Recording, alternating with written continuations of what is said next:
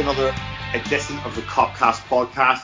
We're going to bring you a different type of podcast tonight, one where we will be discussing a Liverpool victory, 2 0 away to Sheffield United, and just to apply the caveat to everything that we're going to say from this point on, potentially the worst team that has ever played in the Premier League. But three points is three points, no matter who they come up against, and um, with with pretty much everyone above us dropping points, bar the runaway leaders. Um, there's no better time to get them. So to talk about the game and try and look at where we go from here, um, beginning with Chelsea, I have Andy Bell in Liverpool. Andy, how are you doing? Yeah, not too bad at all. Um, bit of a weird uh, day in that I went into it wanting Manchester United to win as well as Liverpool to win. but that's just the way the season's gone. Uh, when you said that one of the worst teams that the Premier League's ever seen, I was very tempted to butt in and say, but Sheffield United were quite poor as well. But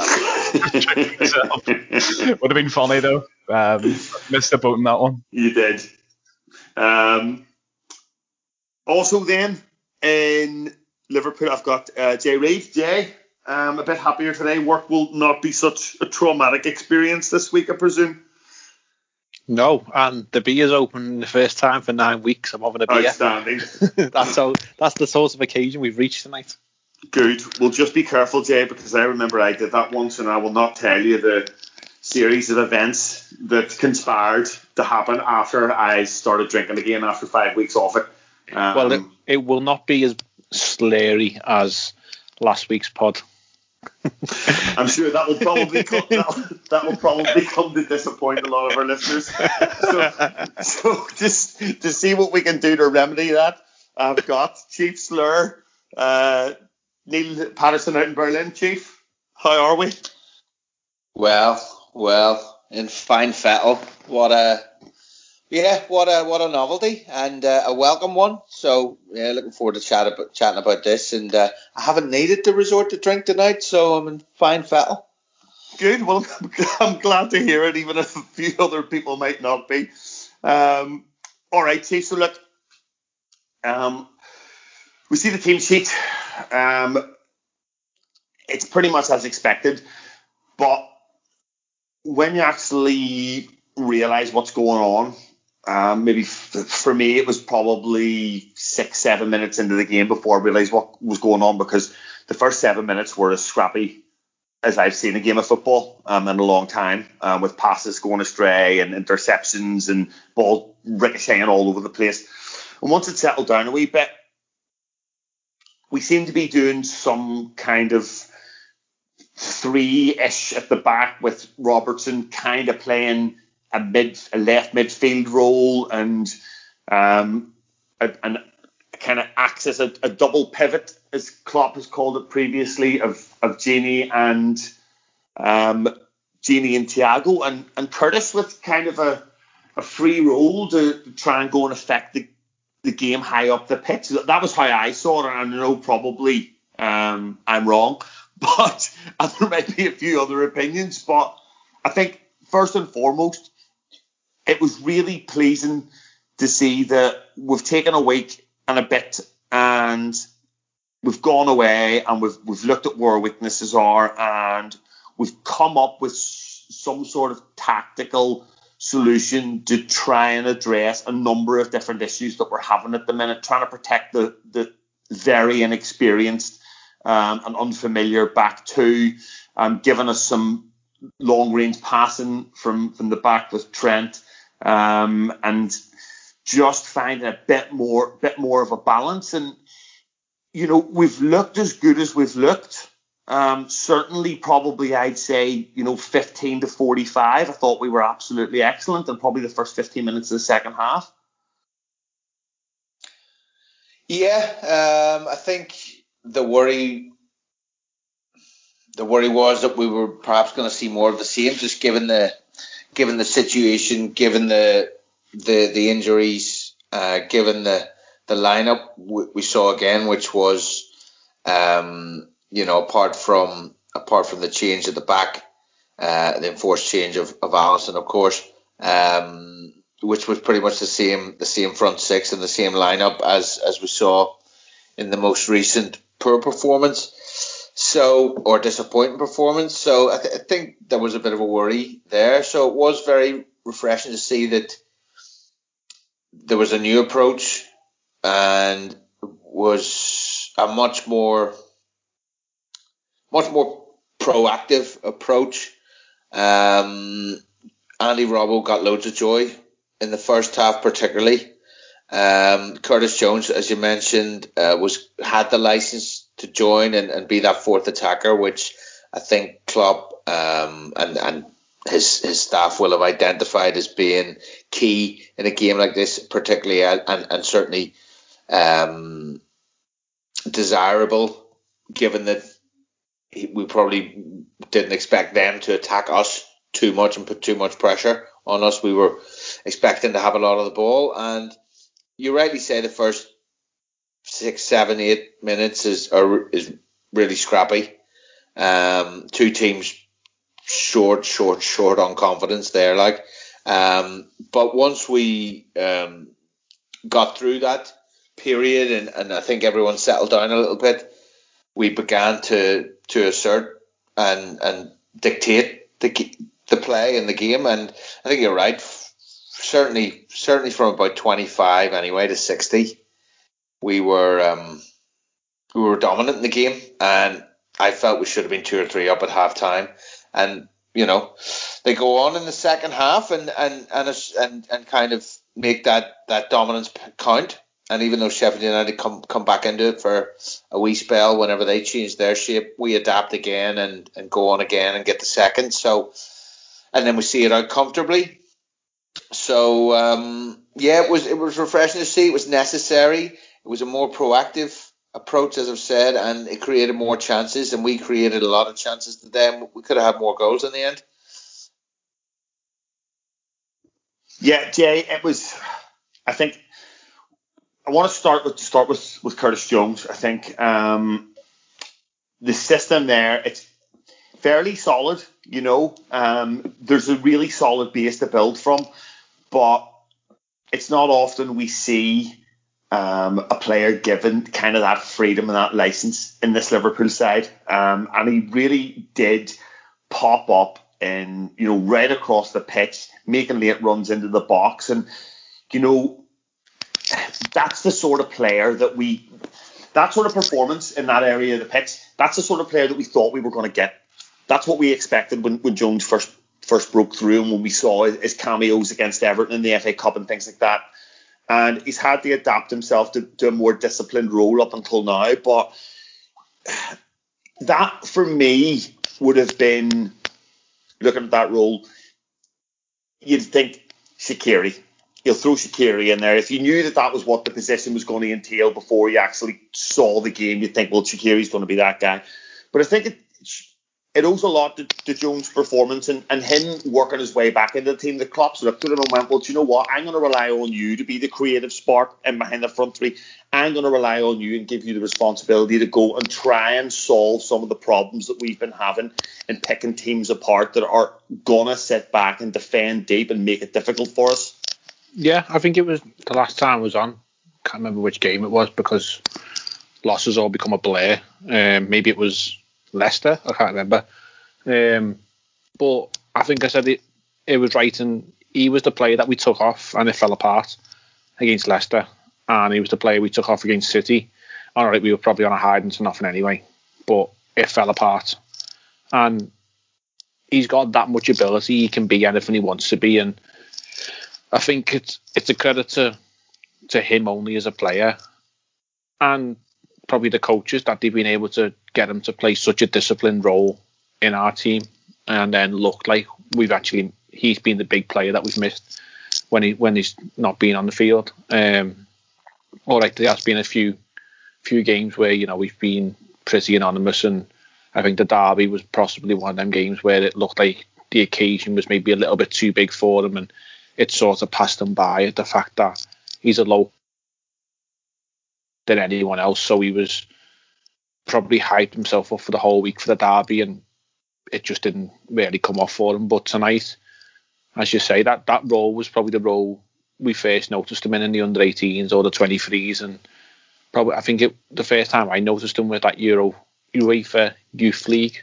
um, in the Champions League run a couple of years ago, where he looked like he was a man against boys. He was just taking the piss in that league, um, scoring goals for fun, playing up front, playing from midfield, playing breaking the lines like he was tonight. And maybe it's just the fact that we've got a couple more options back in midfield. I know we're going to probably get onto the formation a bit more, and it was a change in tactical shape tonight. But we've seen Keita and Milner come off the bench tonight, and I know we've lost Henderson, but Fabinho should be back for Chelsea.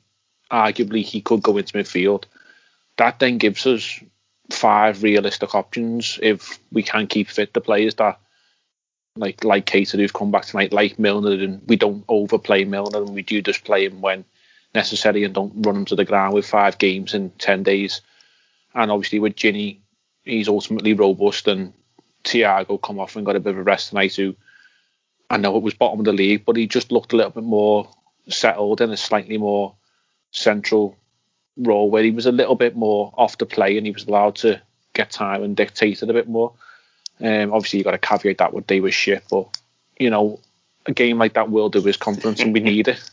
We need it. Like we'll get into the Bobby's goal. We needed that look. We needed the look when the ball looked out to play, but the the goal counted. We just need one of them games like tonight where you know someone else's luck is worse than yours, and it went our way tonight, and hopefully it goes into the rest of the the week. And I think it was Roy Keane was saying after the the match, and you know Roy Keane is a controversial figure for many a reason, but he was right in what he said that that win tonight, the lads will turn up for training tomorrow, and there'll be smiles on their face, and they'll want to go and play on Thursday, especially after seeing that Chelsea drew with Man United, that the carrot's dangling there to get back above them. Lose or draw tonight, and you know the heads are still down, and they're thinking oh, we've got to go and play Chelsea on Thursday, and even if we win, we won't get above them. You know, it's just that short shifting mentality where the ball's just ran for us and the decisions have gone our way. So it was a big win, but bringing it back to Jones, then for me, he's pushed himself up from probably what would be the sixth or seventh choice midfielder, albeit with injuries and form and stuff. But he's arguably in there now as like our third or fourth best midfielder. And as I say, when when he's not playing, it's very noticeable because he is he's that different and he's that good that you know they were saying he was disappointed to come off tonight, but it could just be a case of Klopp thinks, well, he's that important to me. He's done his job after 70 minutes. Keita needs some minutes, and you know we're going to need Jones on Thursday, so I'm going to give him a little bit of a rest. He's only a young lad; he's got to be managed, and we're going to need him. So I, I think the world is oyster, and I'm not going to throw the big comparisons of club legends out there, but he's got the potential to be put in that reckoning if things go his way and his career works out for him. Yeah, it um, Andy, it, it kind of his performance is, is I think almost his, his goal gets lost in his performance. Um, it's such a it's such a composed finish.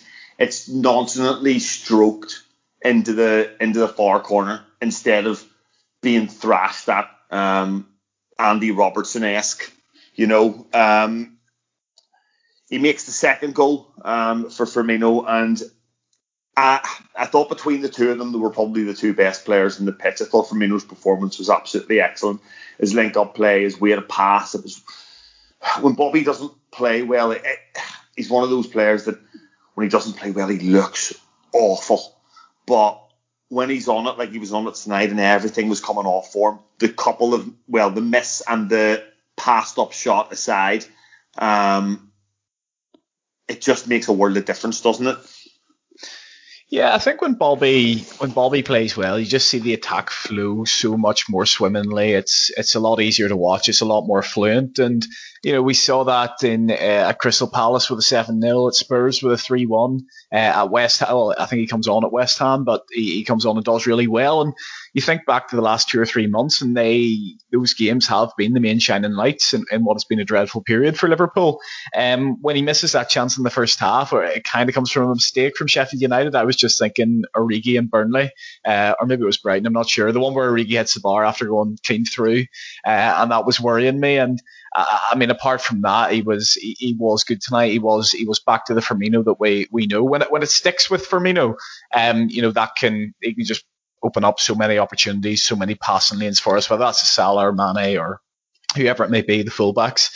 Uh, and he was good tonight. And and on Jones, um, I made a couple of notes just when the team news came in, and you know I don't think anyone was particularly um overwhelmed or excited by the team news, but given the situation we're in, it's it was always kind of going to be that team, bar a Jota or a, a Fabinho coming back. And I, I, just said to myself, I think that you know this whole this entire game kind of depends on how Curtis Jones plays. We know what the front three do. We know they've been a bit stale this season, and that Firmino has been at his best, for example.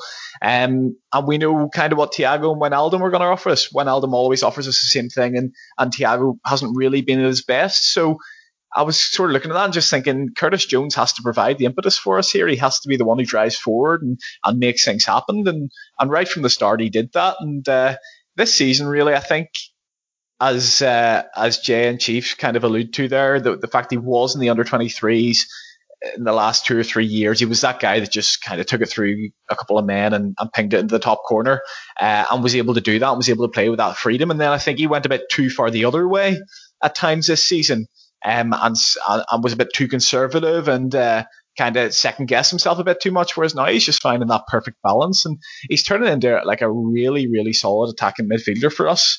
Uh, and and and I thought he was fantastic tonight, and he's absolutely put himself uh, above the likes of certainly likes Chamberlain, and, and even for now, I'd say Naby Keita, as good as Naby Keita was when he came on tonight. I think the performances Jones has put in the last couple of months, um, I think it was Jamie at the point is the, kind of the when games have turned, uh, very often it's coincided with Curtis Jones being taken off, uh, and he's just playing. I mean, the guy's is he 19 or 20? he's playing so far above his age. He's he's qualified us for a Champions League knockout stages.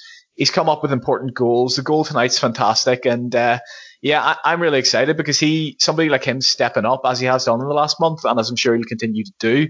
Uh, that could be the difference this season between us getting top four, getting a run in the European Cup, and uh, ultimately remembering this season fondly in years to come.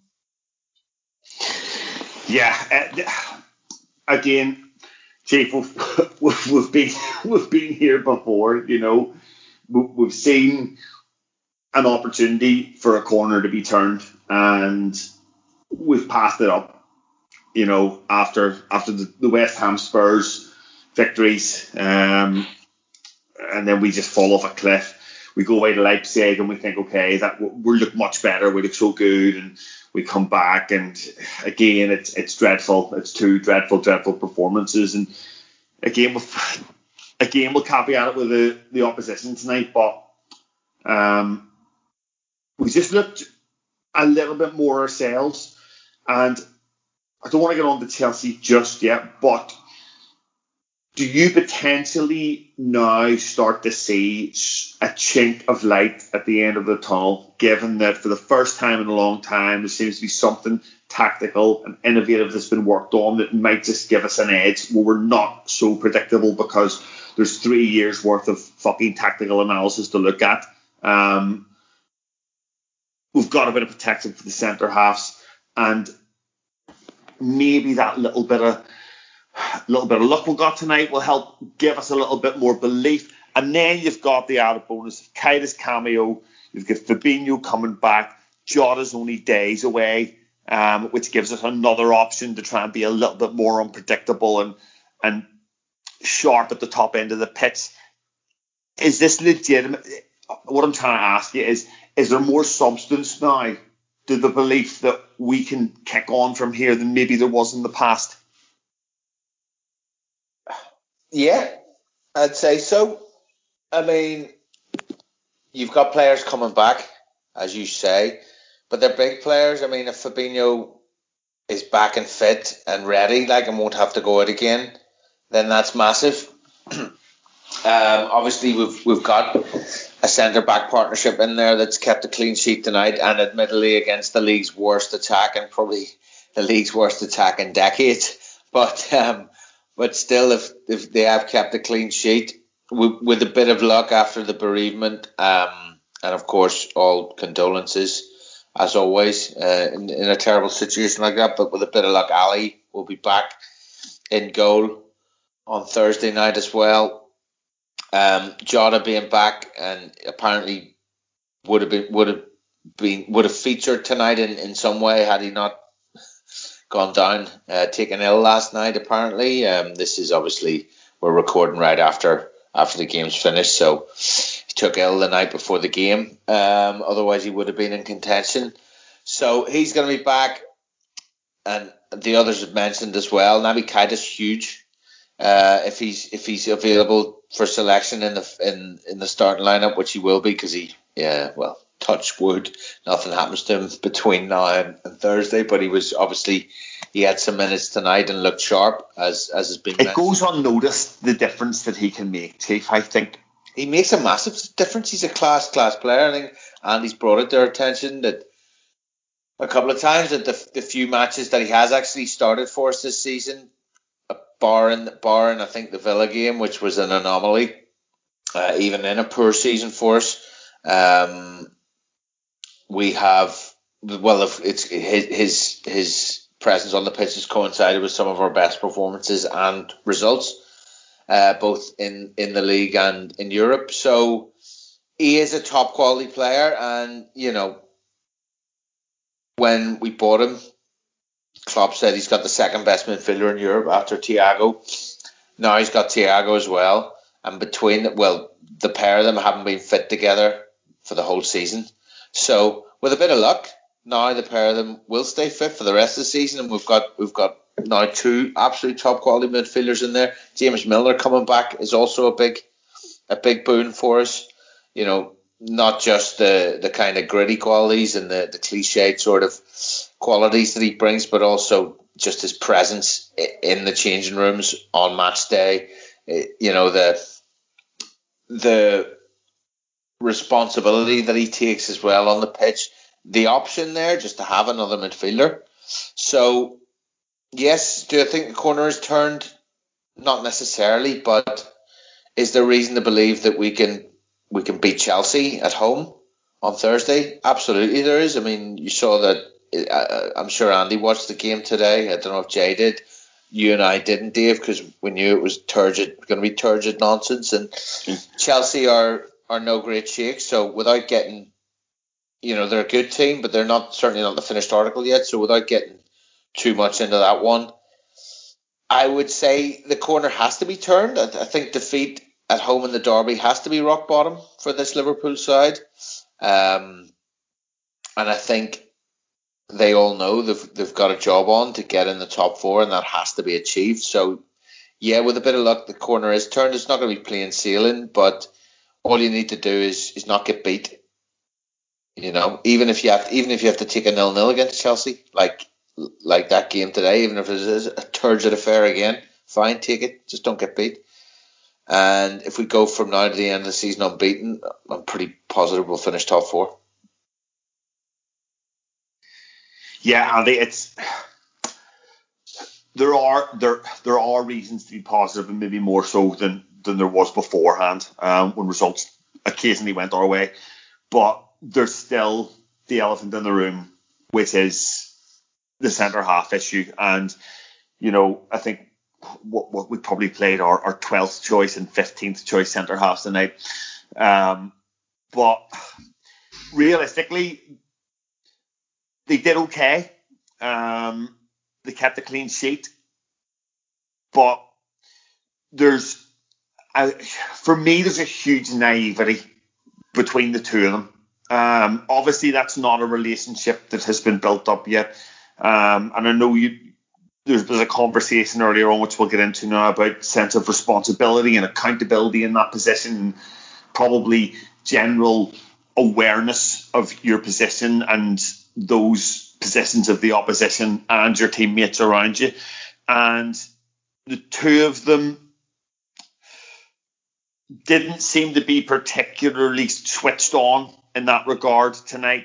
Maybe more so Kabak, and they they also do not have that uh, distribution. You know, not from what I've seen, um, which is probably one of the reasons why Trent played a little bit deeper. But we're going to have to make a decision one way or another because I think dropping one in and dropping one out, I don't think is I don't think we can't go on like that. We've done it in the past and it hasn't worked. There's there needs to start to be continuity in that position. Yeah, I've just had a look on Twitter there, um, and it's kind of a mixed bag uh, in terms of opinions on Nat Phillips tonight. Uh, I think it's Phil Blundell from the Anfield Wrap kind of said something about, oh, based on the last 20 minutes there, Timo Werner's going to have a field day on, on Thursday night. And there have been quite a lot of people kind of dissenting to that in the comments. And I'm more on their side, to be honest, because I actually thought Phillips was excellent. And uh, maybe I have to watch the game back. But I just think over the last month or so, and actually, I mean, I remember at Christmas kind of uh, arguing with well having a debate with you guys in the chat about uh, about whether it should be Phillips or Rhys Williams who should take the mantle uh, as that kind of fifth, sixth, seventh, whatever choice centre half, and I was very much arguing for Rhys Williams, but I think in the last month. Um, Phillips has, has been has been fairly solid for us. I actually think his his distribution has massively improved. Um, I thought his distribution was good today. I think it has been in uh, where what, what was the game he played? Was it's it? massively improved to good. yeah, it's, it's, now distinctly average. Yeah, exactly. But that's uh, I, I just think yeah that that side of his game has come on. Maybe it's it's just a case of he hasn't been pressed as much, or he's just had a couple of good games rather than that actually being his level now. But no, I, I thought he was really good tonight. I thought he, he won his headers um, for the vast majority of the game.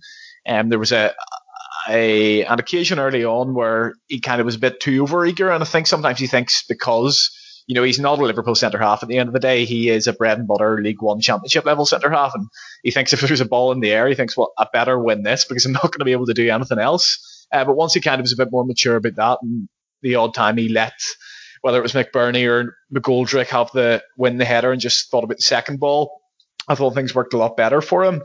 Um, Kabak, on the other hand, I know he's 20 years old, and I know, you know, ideally he shouldn't be brought in in this situation. He should be a fourth, fifth choice centre half. But uh, I'm I am a little bit worried about him.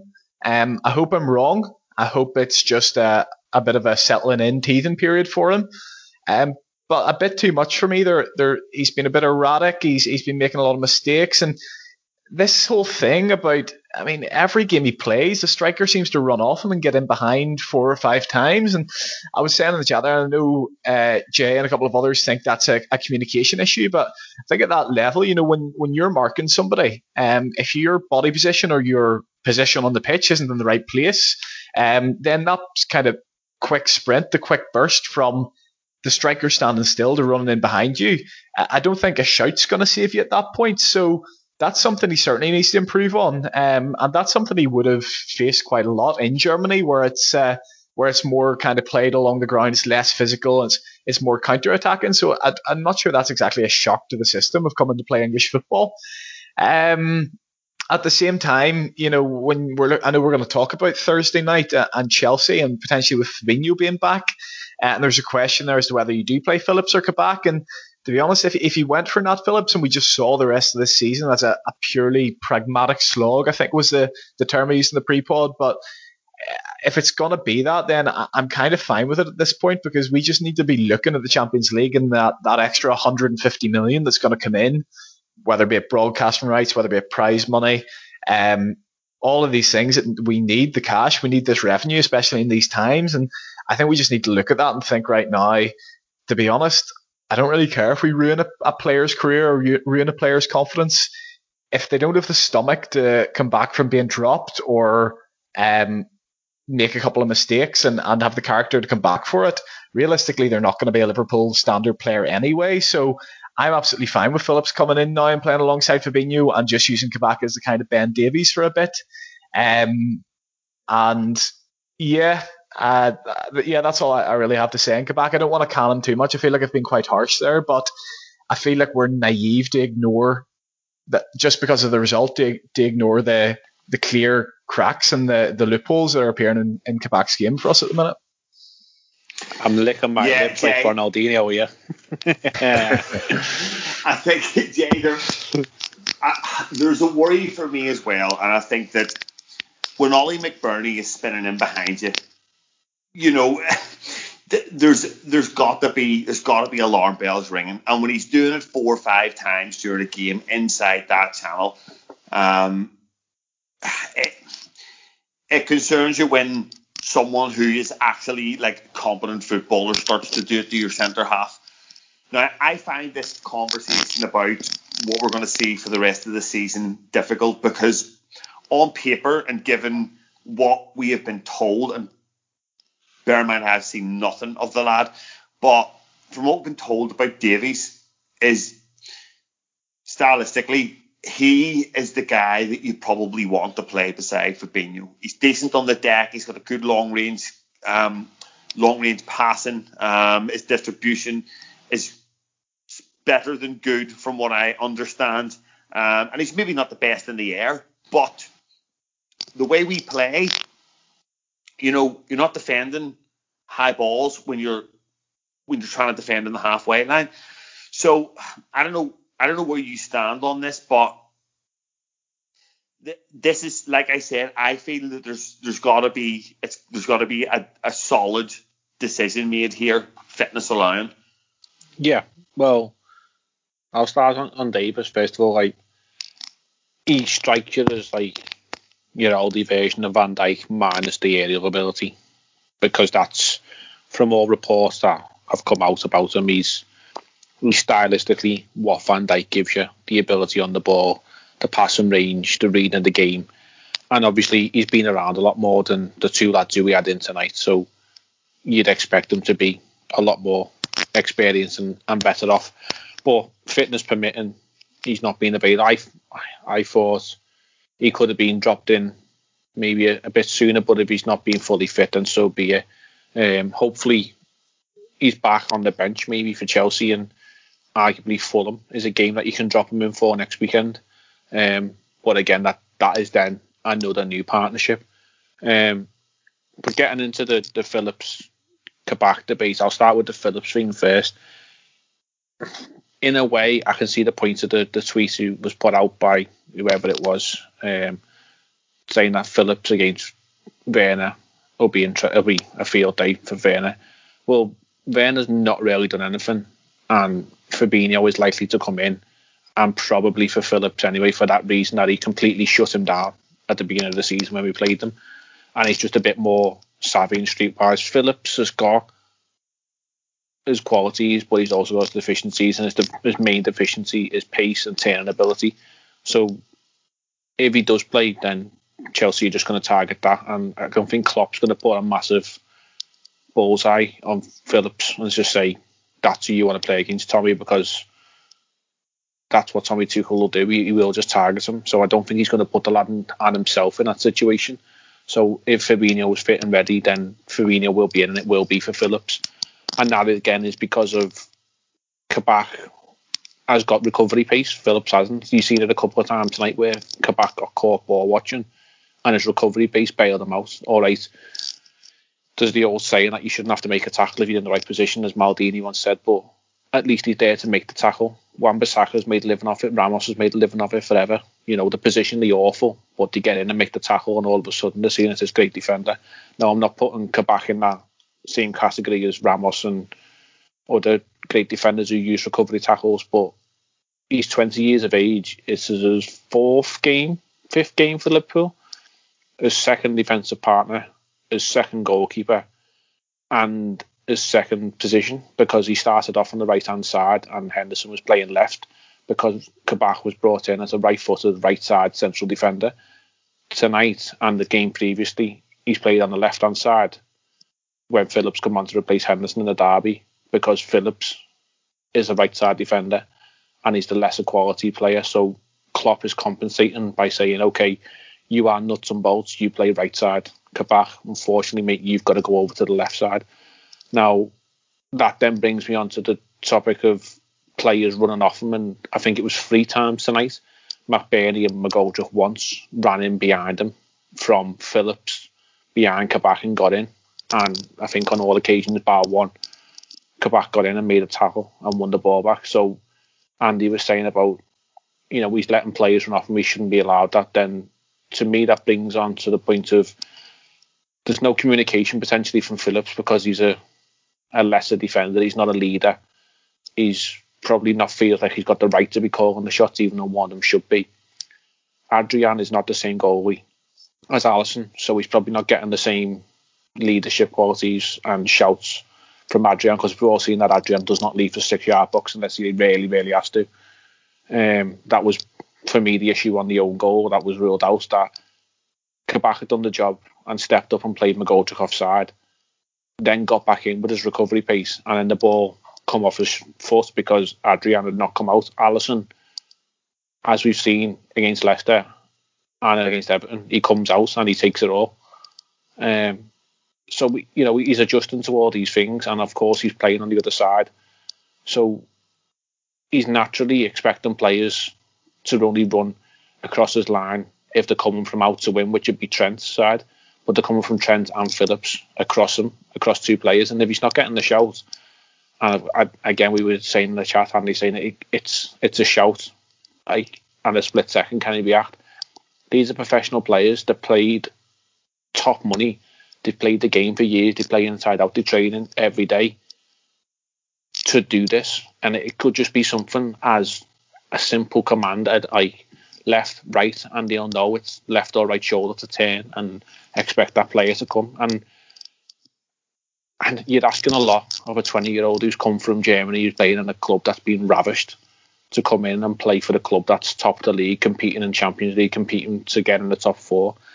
I just think we need to cut him some slack. I know he's not great, but there was people calling for Lovren to come back. He's no worse than Lovren on this first showing, and he's 20 years of age. Lovren was 30 and still making these mistakes. So people just need to get off his back. I think he's, he is going to make mistakes, but we can only deal with the cards we're dealt. And for me, if he's put next to Fabinho, he'll look a better player because he'll have a more defensive minded experienced player with him. Maybe put next to Van Dijk, he'll have someone who'll talk him through the game and educate him. So I just don't see the the slamming he's getting. I know he's he's making a few mistakes, but he's 20 years of age, for God's sake. Yeah, I think it's it's all it's all fair, Jay. You know, it absolutely is, and it's a handful of games, Chief.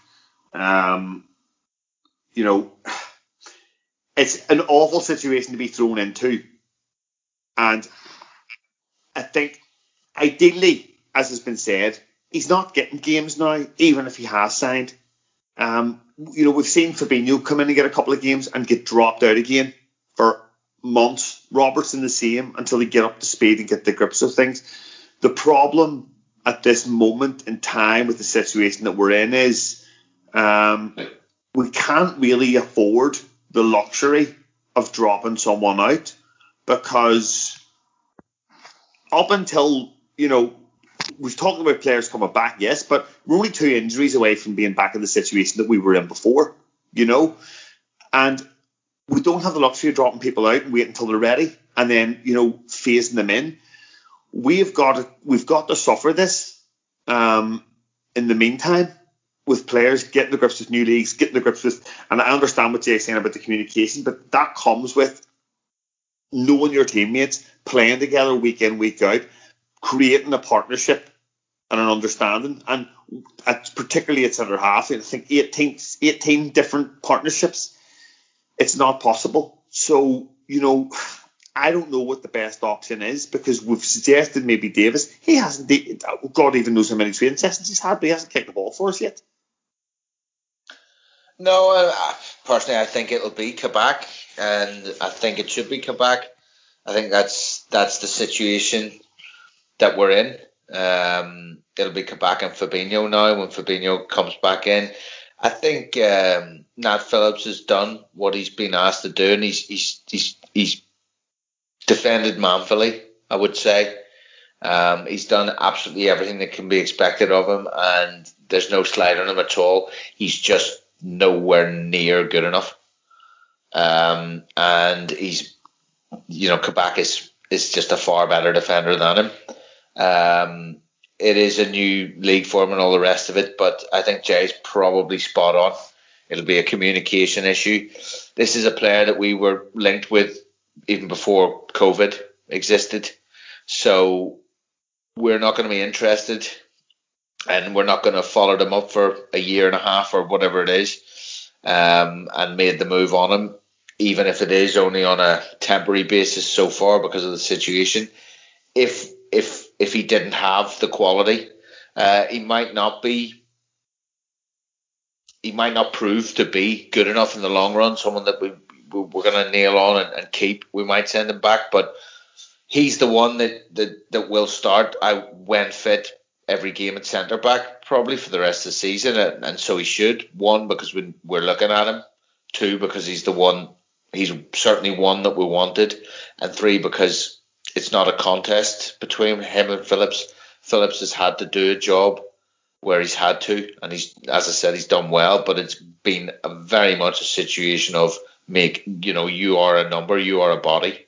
I mean, it's, it's no harm to the lad. I, I, it's utmost respect to him because I would be absolutely shit myself if I was him every game because he obviously knows that he's nowhere near that standard and he never expected to be playing for Liverpool again. Never mind be starting games in the Premier League. No, realistically, we chief, we shouldn't even know who he is. Exactly. You know? so and that is the reality, and I think and, the, I think the point is as well, just on what you're saying, is that if and I, I agree with you, and I think he has played well, and you know on form and based on the showing of if if I didn't know anything about the situation and you pointed tonight to say which one do you think should start the next game because only one of them can, I'd probably say Phillips. But if we have any sort of faith in Phillips to be able to take up that level of responsibility with regards to first team commitments, we don't go out and sign two centre halves, one from no, the championship exactly. And one from the bottom of the Bundesliga. Exactly right, exactly right. And the one from the Bundesliga is, you know, he's the young one, he's the prospect, he's the one we've been linked with he's the one that even a, a, a relegated Bundesliga club, as well, a certain a Bundesliga club that's certain for relegation, still wanted 30 million for um, about six weeks ago. So he is a player. Whether whether he's good enough for us in the long run, I don't know, but he will start and he should start. And like I said, I'd be erring more on on Jay's um, side here and of, of the debate, shall we say, in, in, in terms of certainly not thinking about judging him yet. And the only way you can judge him is to let him play a, a bank of games. And certainly there isn't a better option. Phillips isn't a better option. He's he might not be a worse one, but he's not a better one at this point. So I think you just have to bite the bullet and do it. And if you get a Kabak Fabinho partnership going for the for the last 13 games in the league, then or 12 games, then so be it. You probably you probably keep a few more clean sheets than we have been. I just think it, it, you know it is what it is.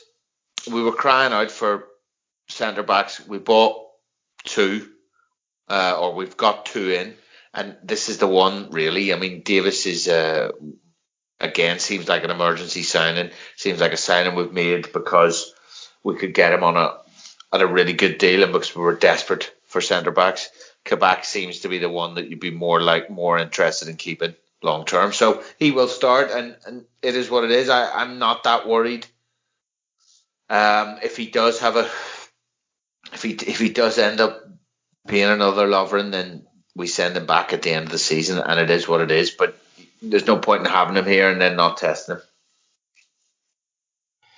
Yeah, that's that's fair. Um, and it, will be interesting to see what the manager does because let's be honest, it could, could be anybody playing centre half. We just don't know. So we looked at Chelsea, Andy. It's we we shouldn't be we shouldn't be thinking about this game for the reasons that we're thinking about it. We shouldn't be worrying about like one of the lads in the group put West Ham's next three games up. Do you know what I mean? So, uh... this, this this shouldn't be any of our fucking business, but it is. And like I said earlier on tonight, we've we've gained points on all of the guys operating the positions that we need to be looking to. Um, and Thursday night against Chelsea is an opportunity an opportunity to do that again. Now, I take Chiefs' point that if you take nil nil, and probably would take nil nil, Yeah. and they what Tuchel has done when from from from his come in and Lampard's left is that he's made them really really difficult to break down. They're very very solid at the back for a team that was shipping goals left, right, and centre. Um, they're may- they maybe don't have the number of goals in them that, that did before, but they've got so many options and they've got so much quality and and when it comes to a comparison in squad availability, there is no contest really. So this is going to be a real test for us on on Thursday and could shape the rest of the season. So how much how similar do you see things being on Thursday from what started tonight? Do you see a Jota starting? Do you see a Naby Keita? Well, I I watched Chelsea today um, against Man United, and it was an interesting enough game tactically. I feel like Tuchel's like the perfect manager for proper tactical nerds to like sit and analyze, and uh, he's he's a real kind of kind of hipsters man, isn't he? Um, it was interesting because he plays Giroud up front after the goal in Atletico Madrid in midweek. And and Manchester United basically just were able to make it so compact. They knew nobody was getting in behind them. They knew there wasn't the pace of uh, of Werner. I think Hudson Odoi was playing right wing back, so he wasn't exactly making dart runs in behind. Uh, and Harry Maguire and Lindelof were just able to kind of come up and uh, and confront them really because they knew kind of if we miss a tackle here, we've got time to get back in. Um, so it'll be interesting to see what he does up front, whether he does go back to Werner uh, or do, whether he sticks. Realistically, he could he could do Werner and Pulisic. Yeah, yeah. just say just get in behind them. Yeah, no, hundred percent. He could. Uh, Pulisic go on the on the right, or Pulisic go on the left, and uh, and Werner down the middle, potentially with a Hudson Odoi. I know Hudson Odoi came off injured at half time today, but it's it's just a case of whether, as you say, if, if Fabinho or if Fabinho and Kabak do play, then uh, you know we do have that pace in behind. As Jay says, Fabinho deals with Werner expertly in the in the second game of the season. Um, and and it, it's just interesting because I remember to kind of draw the analogy back to a game we played in Klopp's first season when we were going really well. Uh, we were going for the top four. Um, Manchester United were were really hitting a bumpy a bumpy patch on the road. Um, and they came to, to to Anfield, and I think we could have gone above them if we had won and into the top four. And they kind of just came and, uh, and I think they beat us one 0 with a Rooney strike, and, and tactically outdid us. They didn't really get any um, didn't really let us have any chances. It was it was a, a bit of a Van Gaal masterclass that day, and I think that was just a case of you know we'd had the honeymoon period of four or five months for Klopp, and uh, eventually we tailed off and, and ended up finished miles off the top four. And I wouldn't be surprised if something similar happens with Chelsea. Uh, I think they're they're looking decent. Um, you know, he's utilising certain players, not the likes of Havertz and Werner, who we all thought were going to be fantastic this season, but he's getting the best out of Mount and, and and Hudson Odoi, and players like that. But I think, you know, I'd be surprised if they keep going at the at the rate they're going at right now. You know, they really are riding the crest of a wave, whether it be at the the result in Madrid, which was incredible, absolutely shocked me, and the performances they're putting in, in the Premier League. I just think, you know, it's it's a it's a it's a clash of a new style, uh, a guy trying to imp- implement a new way of playing against a team who, albeit are well out of form, um, you know, possibly tonight could be uh, the turning point for us, but we don't know. We've we've had false dawns before in the last couple of months, but against a team who've been together for pretty much five years, and you know, there's there's that Manchester United game. There's a game under early uh, early under Brendan Rodgers where Arsene Wenger comes and schools us two 0 even though we're looking quite good at the time, and I can just see something like that playing out. To be honest, I agree with Chief in the sense that I take nil nil, but I also think if the game's there for the taking, that we should go for it, because I think it's a perfect opportunity. And after Fulham, I think we've three or four pretty tough games. We play Villa, Leeds away. I think we go to Arsenal in that period as well. So, you know, if there's an opportunity to get three points on the board, I think we should absolutely go for it. And that kind of goes without saying. But on the general wider point of taking taking a draw in games, like I think we should have done at Leicester. Um, I just think it's about getting out of this mentality of having to win every single match, having to be consistently and perpetually getting three points. We're not in a title race with Man City anymore. We don't need to win every single game. All these teams going for the top four, whether it's West Ham, Chelsea, Everton, Villa, um, Spurs, Arsenal, Man United, these are all going to drop points. These are all going to to screw things up because because there's basically eight teams going for it, so they're all going to play each other at some point. So of course they're going to drop points. Uh, and the general point of uh, of of top four, you know, they always all those teams always drop points going for the top four. You don't need to go uh, anywhere near at the same rate. Now, what I would say just to finish up my point in that is, you know, you look at us right now and the number of points we have. Um, and you have to remember that we were very good at the start of the season. We were consistently picking up points, even for a month or two after Van Dijk was out. You know, we were getting those results at home to Leicester and Wolves and picking up the odd point away, but mainly just winning. And I mean, the last two months is as kind of evened that out to a certain points rate or a points total. Um, and you know, not only do we need to improve on the last couple of months, but we need to improve drastically, even just to get to the, the rate of points that will take us into the top four.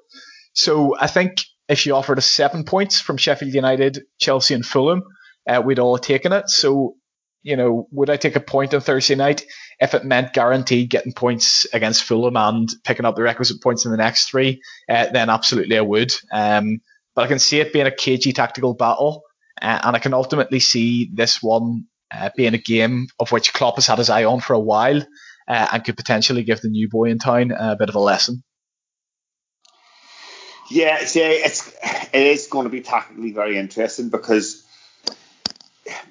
the way Tuchel has been setting them up with, with three at the back, it's not dissimilar to the way Sheffield United play.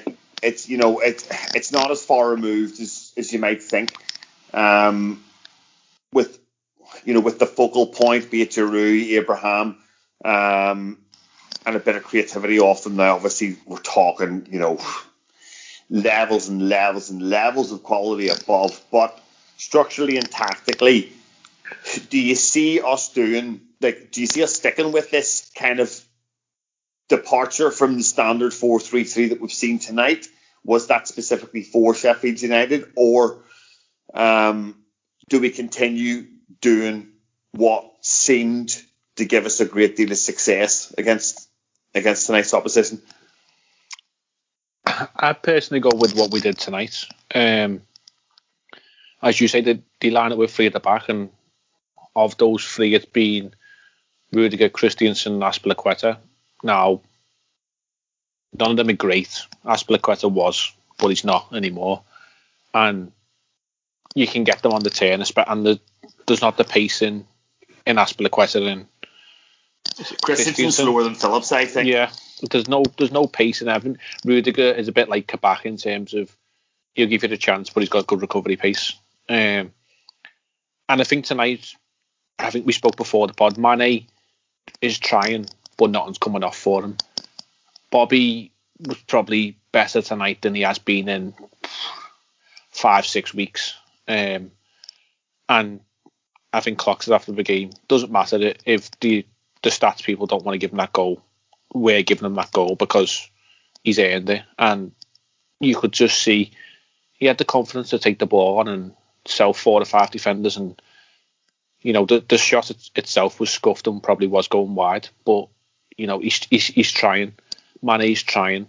Salah sometimes doesn't look like he's trying, but Salah's got that quality and predatory instinct just to finish. So, you know, there's there's still knocking on the door, and I think it it will come for them. And then you can't take Jones out after what he's done tonight. Gini and Thiago looked much more settled tonight, albeit as I said earlier on, they are awful.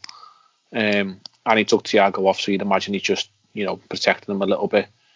Um, Fabinho hopefully comes in at the back. Hopefully Jota, by all accounts, is fit to go on the bench. You know, I don't see why we couldn't get a result. If you ask me now, would I take a draw? Yeah, I'd shake and take a draw. But I think we need to turn the corner, and this big thing will be all the narrative through the week of you know Liverpool have lost the last four at home and all this bullshit. But I don't think Tuchel and Chelsea have got the mindset to come and sit in like that. I think he's he's too much of an egotistical maniac to to come and sit and, and be too conservative. I think I think he's going to want to try and prove a point. The fact that you know he's always been compared to to Klopp and he's never quite achieved what Klopp's achieved with his career because you know he's always followed him round in terms of like at Dortmund. Then he went to PSG to try and win the Champions League and didn't do that, but Klopp had won it with Liverpool. So I think you know his ego and his waistcoat will get the better of him, or his, his body warmer as it is. So he'll come out and he'll probably want to have a go at us. So they're the games that we kind of tend to turn up better. And, you know, all being well, I've just seen signs tonight Alisson thanking Curtis Jones for his tribute to him after the match and dedicating his goal to him. And Adrian's put a few social media messages out saying that clean sheet and performance was for him. And Alisson's responded. So he is aware of, you know, the love for him. And, you know, you, you, the lad needs as long as he needs. But in all due respect, him back between the sticks on Thursday night will, will settle a lot of fans and a lot of players' nerves because Adrian just just fills me with with critters all the time because he just never fills you with any confidence. He he looks nailed to that six yard box, and if Alisson's in there with Fabinho, I think he'll be more satisfied with what you see from Kabak, and I think just Robertson and Trent might be able to play a bit more free flow. I know Trent was brilliant tonight, but it was a lot more reserved. I think you know they were compensating for the fact that well Trent was compensating for the fact that he had a, a young partnership and a a backup goalie in there. So you know the the signs are there. The signs are positive, and I don't see why we can't get a result on Thursday. I'd I'd take a draw, but I'm hoping we get a one two 0 victory. All right, yeah, I think we're all hoping that. Just a just a, a quick word, um, Chief, on on Tuchel from from his time at Dortmund. I know you, you'll have seen a bit more than than some of us. Um, he does have a reputation of falling out with people, and um, he doesn't seem to be the easiest guy to get on with. Um, do you see him that way? Do you see his? Do you see his mindset and ego affecting his approach to the game? I think he'll. I mean, I think he'll. Um, I think I put in the chat not so long ago. I think he'll want to have a go. I don't think he'll want to. I think he'll want to play football in the right way. Um, he's come up against us as Dortmund manager. Obviously, we beat them in that epic game where Lovren and Sakho scored the the the, the goals. Um, yeah, but what, but they were absolutely brilliant that night. They were, but but they still lost. That's right. Um, and they lost from a position where they really shouldn't have. Um, so there is that over him. I mean, I think there is a little bit of that. He was, he is. Well, now you've got Nagelsmann as well, sort of on the scene, but certainly before before him, Tuchel was definitely the next Klopp. You know, the next hugely talented young manager to come out of Germany and to come out of Mainz and to follow that path and go to Dortmund. And yeah, he does he does fall out with people, but he tends to fall out with um, directors and and uh, people above him. Tends to get on very well with his players, and he tends to get them playing for him. And he's he's already seems to have, have got that uh, buy-in, shall we say, for want of a better phrase, at at, at Chelsea. Um, they seem to be playing very much for him um, and playing as a team, which isn't isn't like Chelsea in any incarnation really. Um, so the long run, I think they'll be they'll be good. I think it's a it's, it's a good appointment for them. I just think that there's a little bit of the you know the the, the master apprentice kind of thing going on there. A little bit of the um the understudy almost, and I just think Klopp is a better manager, is a bigger personality, and has a better team at his disposal, and therefore will will hopefully run out uh, narrow winners. And yeah, I think it'll be a good game. To be honest, I think both both managers will want to beat each other. Tuchel obviously it's his first Um, I mean, this is the game he's been waiting for more than any other game. As a manager coming to, as a German manager coming to England now to manage Chelsea, this is the one that he wants. Maybe not this season, but you know, this is the game he's come to play. So this one and and, and the one against City. So um, yeah, it should be a, a good game. But Chelsea, as has been mentioned, they're not free scoring. Um, Werner's not in, in confident mood in front of goal. Tammy Abraham didn't make the 18 today. Um, they're still relying on Giroud a little bit too much, uh, in my opinion, for a player of his age and, and given the, the striking talent that they've got. Um, and they're still not anywhere near as good as they probably will be under under Tuchel at some point. Um, so plus their record on Anfield isn't great. So yeah, I mean, um, I I think we I think it probably will affect his approach because I think it was uh, in another game I think he would potentially be and could could be more pragmatic and, and more defensive. I think this game will sort of take on a a life of its own given what's at stake and, and the position of the two clubs and the two managers and their history and so on and so forth. So looking forward to it. Um, speak to me again afterwards, and I'll tell you if I enjoyed it or not. That's fair enough. Fair enough. Um, all right. Um, Andy, pick me a team. What changes do you see from tonight, if any? Um, I would uh, obviously take Kabak out personally, but I don't think he necessarily will. Um, if is available, I'd probably just use him off the bench for this one. I wouldn't necessarily um, throw it to a kind of 4 2 4 or some variation thereof just yet. I don't think there's any real need for that after the Sheffield United game. I think give these guys tonight at least kind of 45 minutes, certainly the front players anyway, give them 45 minutes to an hour. Uh, and if we need to bring Jota on or Keita on, and um, then that's something we can look to do. Uh, I would depending on how Ben Davies is, I'd, I'd put him in actually at this point. Um, I think you're looking at a player there who, well, you're looking at two players who basically were playing at the same level. Um, the Bundesliga, probably the lower end of it, probably isn't as as strong as the, the lower end of the Premier League. Chief may be better placed to, to comment on that than I am, but that's just the impression I have of it. Um, and I've got a I've got a mate, uh, and it's only one person's opinion who is a big Stoke City supporter, follows the championship week in, week out, and says Ben Davies best player uh, or best centre half in the championship so far this season. So I don't really see why we necessarily have to stick through Kabak through all of this. He's had four or five fairly ropey games so far, um, not only playing with Nat Phillips, but also playing with Henderson, who's very vocal. I get that he's not a centre half, but neither is Fabinho. So that's the Kabak you're going to get for the rest of the season, as far as I can see. Um, so I'm throwing I'm throwing Ben Davies or, or keeping Nat Phillips in at this point. Um, you know, Fabinho can talk Phillips through it. Fabinho can account for the, the lack of pace as well. And in any case, Werner's no great shakes. Um, so apart from that and the goalkeeper, if Alisson's back, uh, that's all I do. And if you're asking me for a prediction, which you didn't, but I'll give you one anyway, uh, I think it will end 1-0 to Liverpool. I think we're going to get to 70. We're going to see an opportunity. Um, and I think Jota's going to score off the bench. It's very specific, and I'll absolutely take it. Jay, do you, any, do you see any changes in the lineup from tonight's? You know, say for Fabinho coming in and, and Alisson coming in potentially.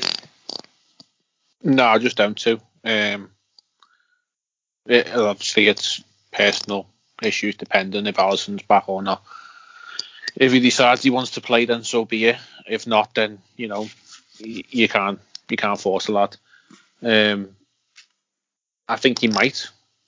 I think it might have just been taken a few days and let let the whole thing sort of blow over. And I think if he would have been played tonight, I think the pressure publicly from the media would have been on him um, for the wrong reasons, obviously. So I think it was it was it was smart that he didn't play um, on his own part and the clubs. Um, but yeah, he comes back in. Fabinho for Phil for me. Um, go with the rest, and hopefully we see Jota on the bench. Um, hopefully Casey gets on and gets another half hour or so. Um, and then we've got Fulham afterwards. So you know that that's the game where potentially you could see Jota and Keita get a start, and th- there's an argument there to give some lads a bit of a breather because then you play Leipzig midweek afterwards. And I know you mentioned before we shouldn't be looking at West Ham's fixtures, but we play twice again now before West Ham play. So there's six points on offer there, and I know we shouldn't be looking and comparing ourselves to them, but there's a potential that we can put six points on the table and you know jump them and put ourselves a little bit of a buffer above them. Um, because they play a week on Monday, so obviously we play Sunday, Thursday, uh, Thursday, Sunday. Um, you know, the, they're all little mind games that you've got to play, and we're getting into the the crunch end of the season, and you, we are looking at the wrong teams' fixtures in terms of you know what a, who are West Ham playing and who are Everton potentially playing in their fixtures. But you know, I think personally, if we put a run together of five or six victories, that'll open up a gap, and I don't see no reason why we don't finish second this year because the rest of the league is shit, and we've just had the worst handout of us in injuries. We get our stuff together and get these few lads back.